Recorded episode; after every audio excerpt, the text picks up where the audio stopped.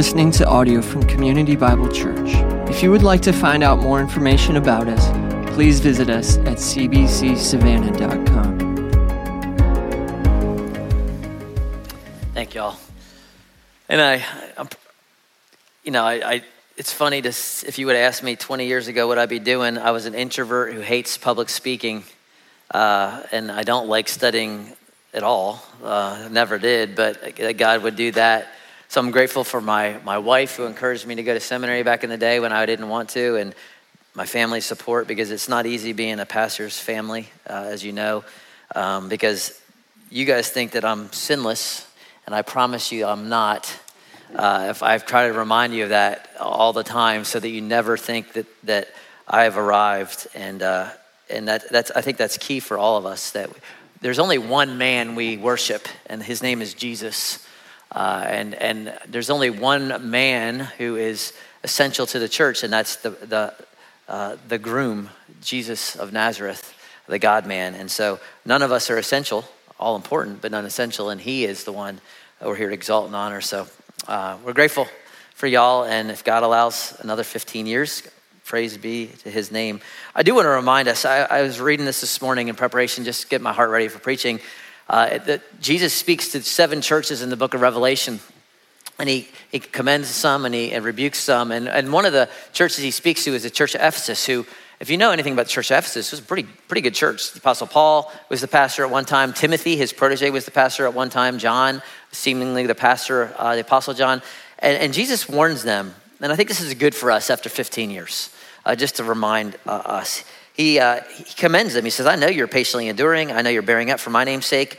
Uh, I know that you uh, don't you don't bear with evil, and so they have a good doctrine and they're, they're against false teaching. But he says this to them uh, But I have this against you that you have abandoned the love you had at first. Remember, therefore, where you have fallen, and repent and do the works you did at first. Uh, if not, I will come and remove your lampstand from its place. And I think it's a great reminder for us that, yeah, we have truth and we have doctrine and we have preaching, but if we forget what, what makes us the church of Jesus, our love for him and our love for each other. Because the church of Ephesus was commended, if you read Paul's letter, for how much they loved each other. Um, and, and they had seemingly lost that by the time this was written uh, in the 90, 90 AD. We don't want to lose that. In 15 years, we still want to be a loving place that's welcoming. Uh, we're going to preach truth, but we don't want to lose that piece. Because if we do, Jesus says, hey, I don't care how great your doctrine is. I'm going to take that lampstand away because there's another church over here that's going to love well. And so we just want to remember that uh, as we continue on and persevere in, in, uh, in our walks with Jesus. So let me pray one more time, real quick, and I'll preach. I promise the shortest sermon you'll ever hear me preach. Maybe. Uh, so let me pray. Father, thank you again for the privilege of being on this stage. I do not take it for granted, and I certainly don't deserve it, but I ask that you would still through a broken vessel, speak to your people the words that you've given us so that we may know you, uh, that we may be like you, that we may follow you, uh, that we may be fed by you. So feed our souls with the scripture. Uh, speak to your people now so that they may uh, know you and know your heart and, uh, and shape us to be more like your son, Father. It's in Christ's name I pray. Amen. All right, go ahead and turn to, to Matthew 7 quickly. We just got one verse today, just one verse. Um, it's a famous verse, one that many of you have heard before. We call it the golden rule. I don't know why we call it the golden rule. Jesus didn't say, This beeth the goldeneth rule, but, but that's what we called it. Um, and it's a summary. If, if you have boys like I do, you understand the concept of summary. So I pick my boys up from school and I'm like, How was your day? And what do they say? Good. And so I try, you know, because my wife says, you need, you need to press more. So I'm like, Well, tell me about it. And their response, it was good. And I'm like, all right, that's all, you know. Boys use 7,000 words a day. Women supposedly use 20,000. So I just assume my boys are just saving their words for later.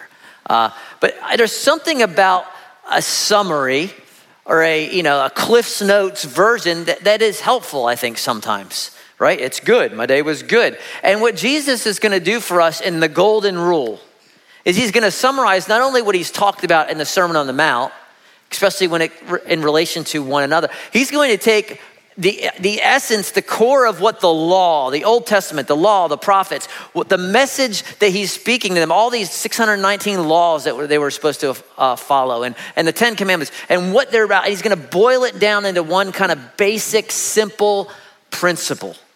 15, 14 words in the original, 15 in our English. Because like 16 and 619 laws, that can be overwhelming. So what he does is he summarizes it. How was your day? It was good. Here's the summary of what I'm asking of you, my people. And it's not just what he's asking of his people in the Old Testament, it's what he's asking of his people in the New Testament. You could summarize the New Testament commands, all the one another's, with this one, what we call golden rule. It's very simple, simple to understand, simple to grasp, but it doesn't mean it's easy. So let me read it. Many of you know it, and then we'll unpack it a little bit.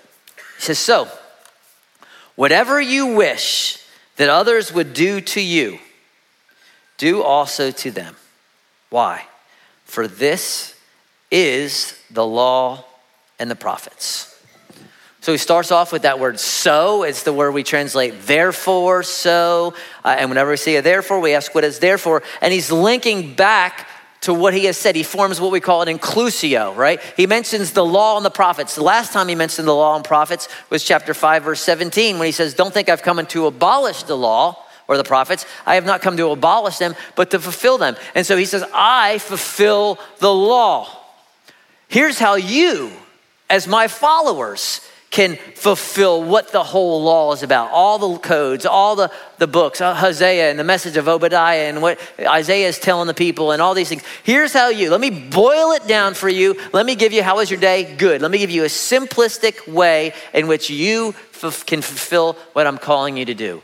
Whatever you wish others would do to you do to them. Whatever you wish others would do to you. Think about that right there Let's just stop right there. Have you ever thought about how would I like to be treated? How would I like to be spoken of? How I wish my boss would do X. I wish my spouse would speak to me like this. I wish my kids would do this. Have you ever thought about that? You have, because Jesus assumes you have. That's why he says it. He knows that you are an expert on one thing. All of us are an expert on one thing, on you and what you like and what you want. So fill in the blank for this statement. I wish people would treat me with blank. I wish people would speak to me, fill in the blank. I wish people would view me, fill in the blank. You got an answer? You got one? Maybe two? Word that came to mind, a thought, uh, you know, just, just anything? I, I, I'm pretty sure that none of you said, I wish people would cuss me out. I wish people would use me and use me and not be thankful to me. Man, I really love it when my spouse brings up all the things that I've made mistakes in. Man, that fills my soul. Love it. I love it when everyone leaves me to clean the kitchen by myself and they go in the other room. I just love it when people talk about me behind my back. They make fun of me. They don't include me. They're cliquey. They make me feel isolated. That fills my soul. Love it. I love it when people have short tempers with me. I love it when they are angry with me. It's awesome. Anybody put that down? If you, if you do, you can come, we'll pray for you after church. No, because that's not what we want, right? If, if you're honest, you probably said, I wish people would be patient with me or appreciate me or help me or pray for me or give me a hug or, or not leave me alone. You, you filled in a blank with something that you want, right? And that's, that's the point. Jesus is not against that. He wants you to think about that right? He wants you to know that. And then he says, okay, whatever you put in the blank there, whatever you thought, how you want people to treat you, how you want people to speak, he says, now take that and go do it to others. Very simple, right? Everybody can do this. This is an easy application, easy to understand, very simple. He says, go do that. And here's why. The key word's for. For this is right now. It's present tense. This is the law and the prophets. This is what it's about. The Ten Commandments, all those codes, all the messages to Hosea and Obadiah and Ezra. This is what I'm talking. This is what I'm asking of my people. This is the ethic of the follower of Jesus. Go and do the thing that you thought about. Go do it, right? Go do it. And most people in the world would say, that's a good thing, isn't it? Anyone gonna be against that? In fact, this kind of concept is found in almost all the religions and the philosophies of the world, outside even of Christendom. In fact, let me quote a few. Confucius, 5th century BC, says this What you don't want done to yourself, don't do to others. Buddhism, a book, 6th century BC, says whatever is disagreeable to yourself, don't do it. The Rabbi Hillel, who lived in the, in, the, in the, day of Jesus, he was asked a question. He was, he was asked by a Roman. He said, I will convert to Judaism if you can summarize the entire law while standing on your foot. And so the rabbi stands on his foot and said, That's easy. This is the whole law. What is hateful to you, don't do to anyone else. That's the law. The rest is commentary. Right? Uh, the Apocrypha, which is not part of the scriptures, but there's a story in the Apocrypha where the hero says to his son, Never do anything to anyone else that you would not want done to you.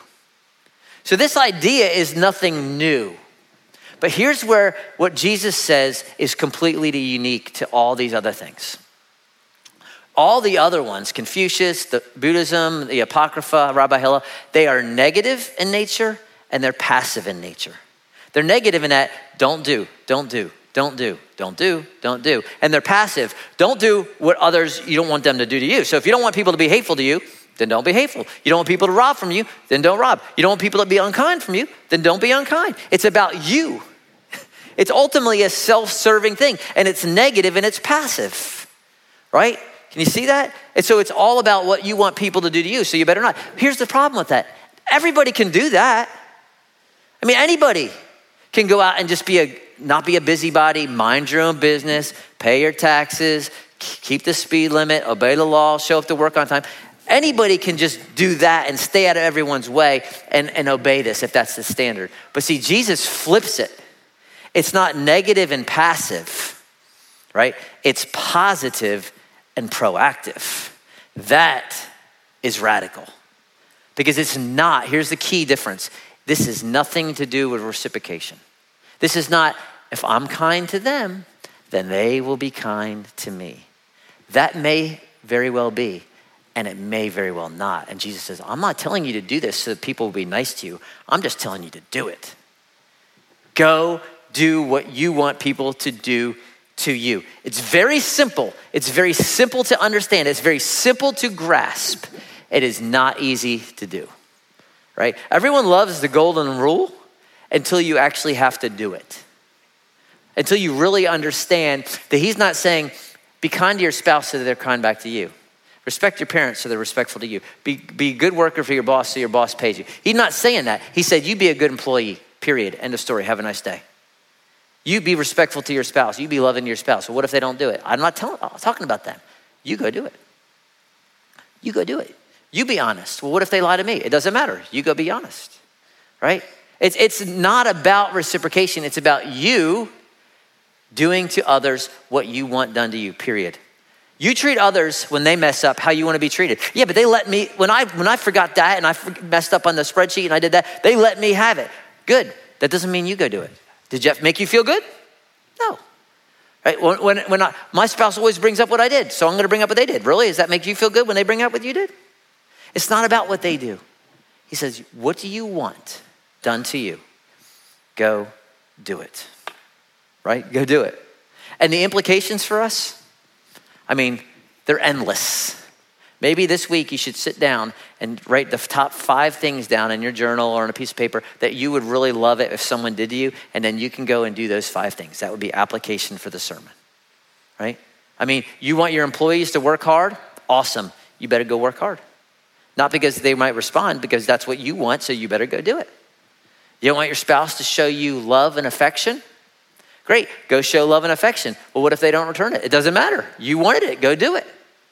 Right? You want your future spouse, singles, you want your future spouse walking in purity right now? I'm pretty sure you do. You don't want your future wife, your future uh, husband, to be the guy that's shacking up with every girl he can right now, or he's Snapchatting every, every whatever, he's taking pictures. You don't want that for your future husband. So that means what you're going to do right now is you're going to walk in purity, regardless of what they're doing, right? Because that's what you want, right? You want you want someone to help help you clean up after dinner, right? Go help clean up over there because that's what you want. Whether or not they come in and help you, it doesn't matter. The, the point is this: what do you want people to do to you? Now you go do it. You don't want people bringing up your failures and your flaws, pointing out every time you mess up? Great, then don't you go do it. And they may still do it to you, but that doesn't mean you do it. The, the implications are endless. And it is very challenging if you think about what the implications are, right? But imagine this imagine if the church would actually do this. I mean, for real, real. Not be like, yeah, that's good. That's a good thing. Imagine if we really did what Jesus said. How different people would view Christians. How different our relationships would be. Because some people will not reciprocate, but you know what? Sometimes they will. And that might radically change your relationship with your in laws. That might radically change your work environment. It might drastically change your marriage, right? It might. It may not, but it may. Imagine if we would do it. And here, here's, here's why I think this is significant. It's significant because Jesus speaks it and it's in the word. But here, you, if you ask me, what, you know, in 15 years we talk about, like, we talk about wins all day long. What is the biggest kind of like frustration or uh, like question mark, like why, you know, in, in the last 15 years? Here's the struggle of a preacher who's a sinner and broken, uh, just like everyone else. But here's what dumbfounds me sometimes is that people will come. You know, we'll have 13, 1,400 people on a Sunday coming here. And you'll hear what God has said. And you will walk out the door and be like, yeah, that was good. I mean, I ain't going to do nothing about it, but that was good. I agree. I agree, kind of. Or I disagree. I don't really like what that says. And we'll just go off and do what we want.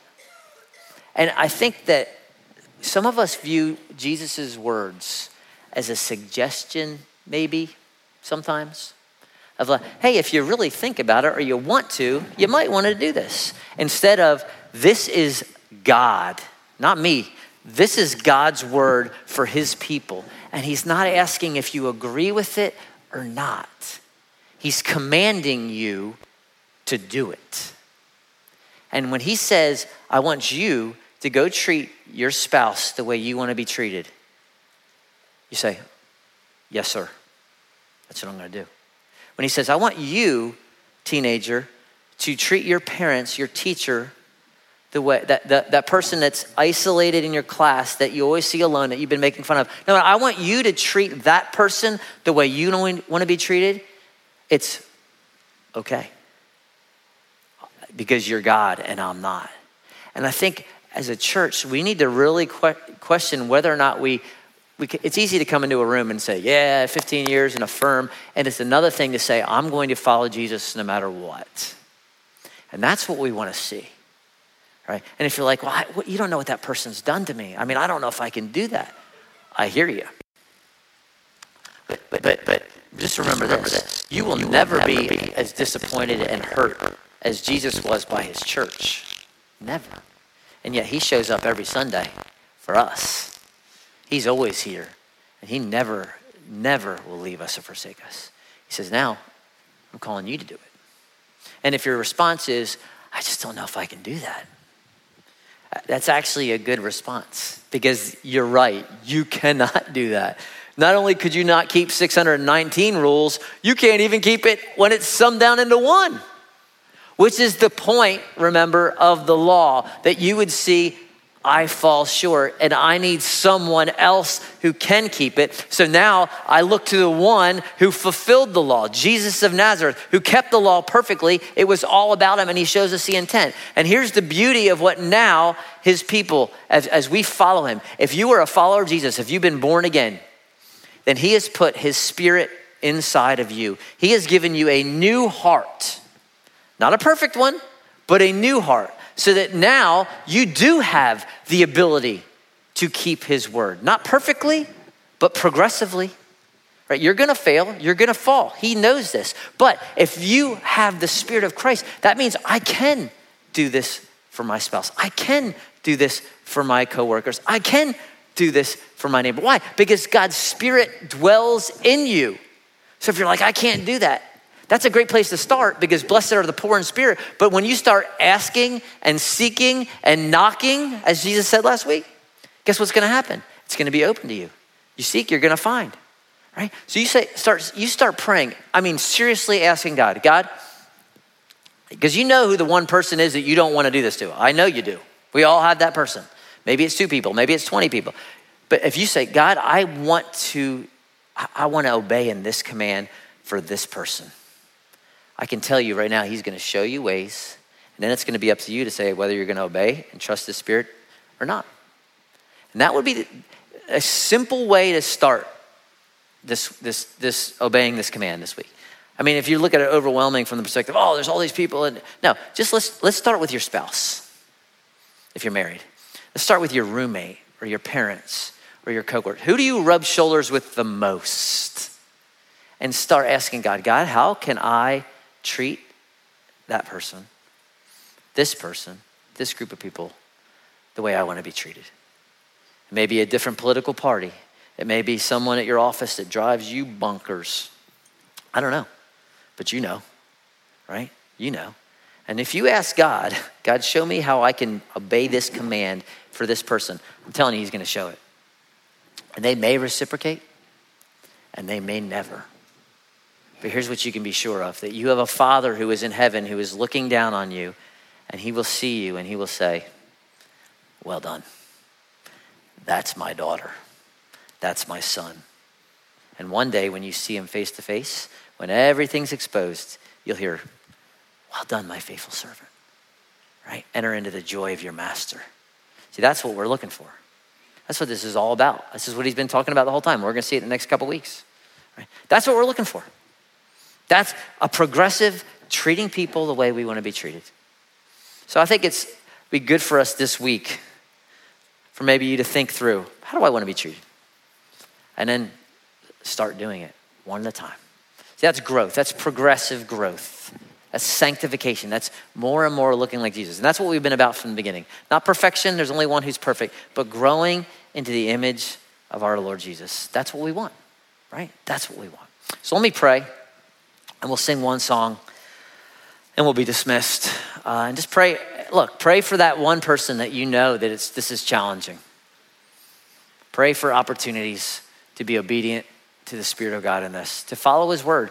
Y'all, we do not want to be hearers of the word and not doers. Hearers delude themselves, right? That's what James says. So let's be doers of the word. Father, help us to follow you in this simplistic but challenging command. Uh, we all know how we want to be treated. You assume that. We know, you say that we are to love our neighbor as ourselves because we do love ourselves. And so help us to love our neighbor like we love ourselves and, and practically do what that looks like. Uh, it's not easy. In some places, it's painful, but yet you've given us your spirit. You've promised you'll never leave us or forsake us, that you've given us everything pertaining to life and godliness. And so we trust you. And we'll trust that you're going to bring fruit from it regardless if people love us back or kind back. It's in Christ's name I pray. Amen. You guys can stand.